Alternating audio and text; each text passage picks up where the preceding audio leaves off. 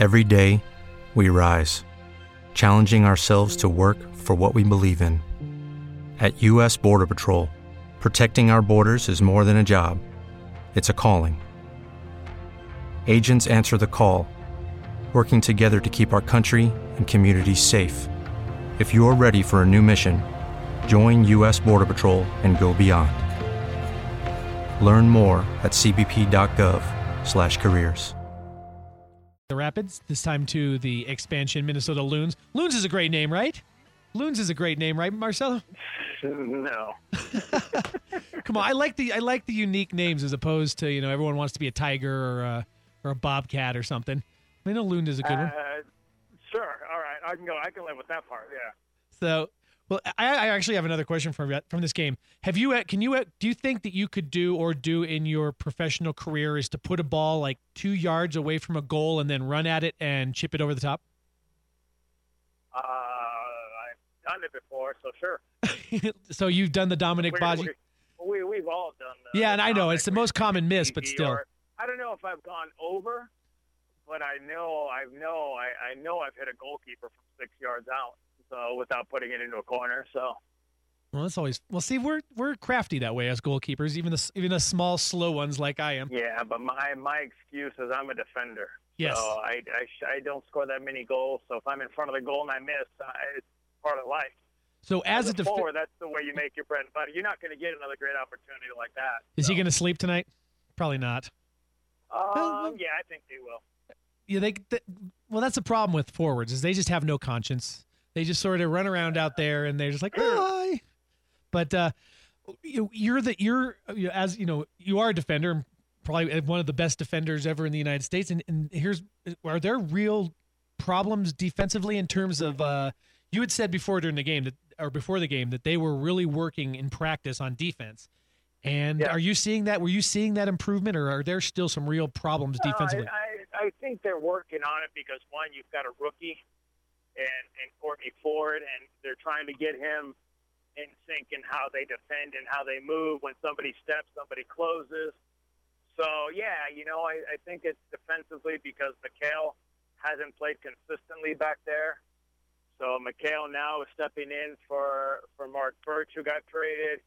And then you got a rotating because of Jared Watt. Bobby Burling comes in to play with Kortne Ford. So, you know, I think it's been kind of a rotating kind of of uh, of player situation that you've got to mix in the fact that you got rid of Cronin, so that means Azira and Saeed have to get used to each other. So, I think that's why they've been working on a lot of stuff defensively.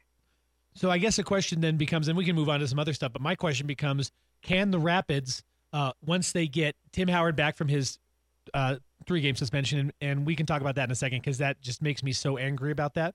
But can once they get Gashi in form, once they get some of these guys injured, uh, once they get uh, you know Axel back, um, can this team actually make a run and be in the playoffs and, and do some damage? You know, I, I don't. I listen. Tim Howard's a huge deal, but but MacMath, Zac MacMath, is a starting goalkeeper in this league. So no, he's made a couple great saves. he- yeah, the save he made on the goal was a great save. So you know, I mean, I, I don't think you can go with that. I think uh, can they make a run? Anybody can make a run in this league at the right time if they if they catch if they get the right players the, the right at the right time of the league. They catch teams that are down a little bit. Anybody can make a run. So yeah, that's not a problem. The problem is is do they have it to get one to get Axel back? When Axel's back, that solidifies that spot. So it does. I mean, if we're just going to keep going back to the biggest issue is Colorado has a hard time scoring goals, Mhm. and if you're not going to score goals, you're not going to win. You're not going to win a championship. I mean, Seattle proved it last year when Jordan Morris caught on fire when when they got everybody uh, the right player and all the players in sync and believing in what the coach was selling. Then all of a sudden they made a run and win a championship. Can can can can this team if they if they decide to maybe change up or maybe move uh you know it's it's it, for people who I mean oftentimes talking formations is sort of weird but when you're talking about a four two one you, you know you're or whatever it is you have the three triangle and you can always flip them you know flip so you have the one central defender and then the two uh, middle defenders is something you can do in a formation Is that something that might be likely? Are there guys? I mean, it, seems like there's guys that can score. I think that Marvin Mar, Marlon Hairston can score. Uh, Dom Badji can score. Dominic Badji can score. I, I, I feel like you got scores on this team once you get them back, um, but nothing. No one can get it to them. But you got Marlon Hairston on the field, and you got Badji, who you just said they're both on the field. Yeah. So uh, again, I think Colorado's probably a few players away again from from being a a, cha- a team that's going to fight for a championship because you're missing the you're, you're missing that guy. And I'm going to keep saying it. You're missing the Alonzo, that number eight, that leader. You're missing that Dax McCarty. You're missing that key ingredient in the midfield that's going to, when it's time to take a foul, he knows to take a foul. When it's time to bite into somebody, he's going to bite into somebody. I think that's the piece that Colorado's missing. Well, you know, you've mentioned Dax McCarty a couple times. What would it take for the Rapids to get him? What would they need to do? They're not. They're not getting him. Okay. Well, see, Chicago. Chicago just picked him up, and Chicago is is a hundred times better than they were last year. Between him and Schweinsteiger and Juninho's another player. So uh, I'm going to go back and say you're not going to get either one of those two kind of players. So I think that's where that's where Colorado. That's that's the missing piece that Colorado needs to find.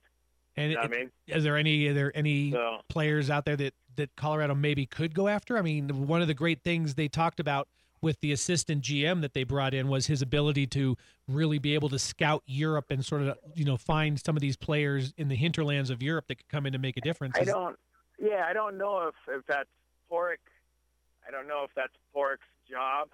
I know Pádraig is the technical director. I believe a sporting director since Bravo um, is no longer with the club, so he's the one that's making the trades.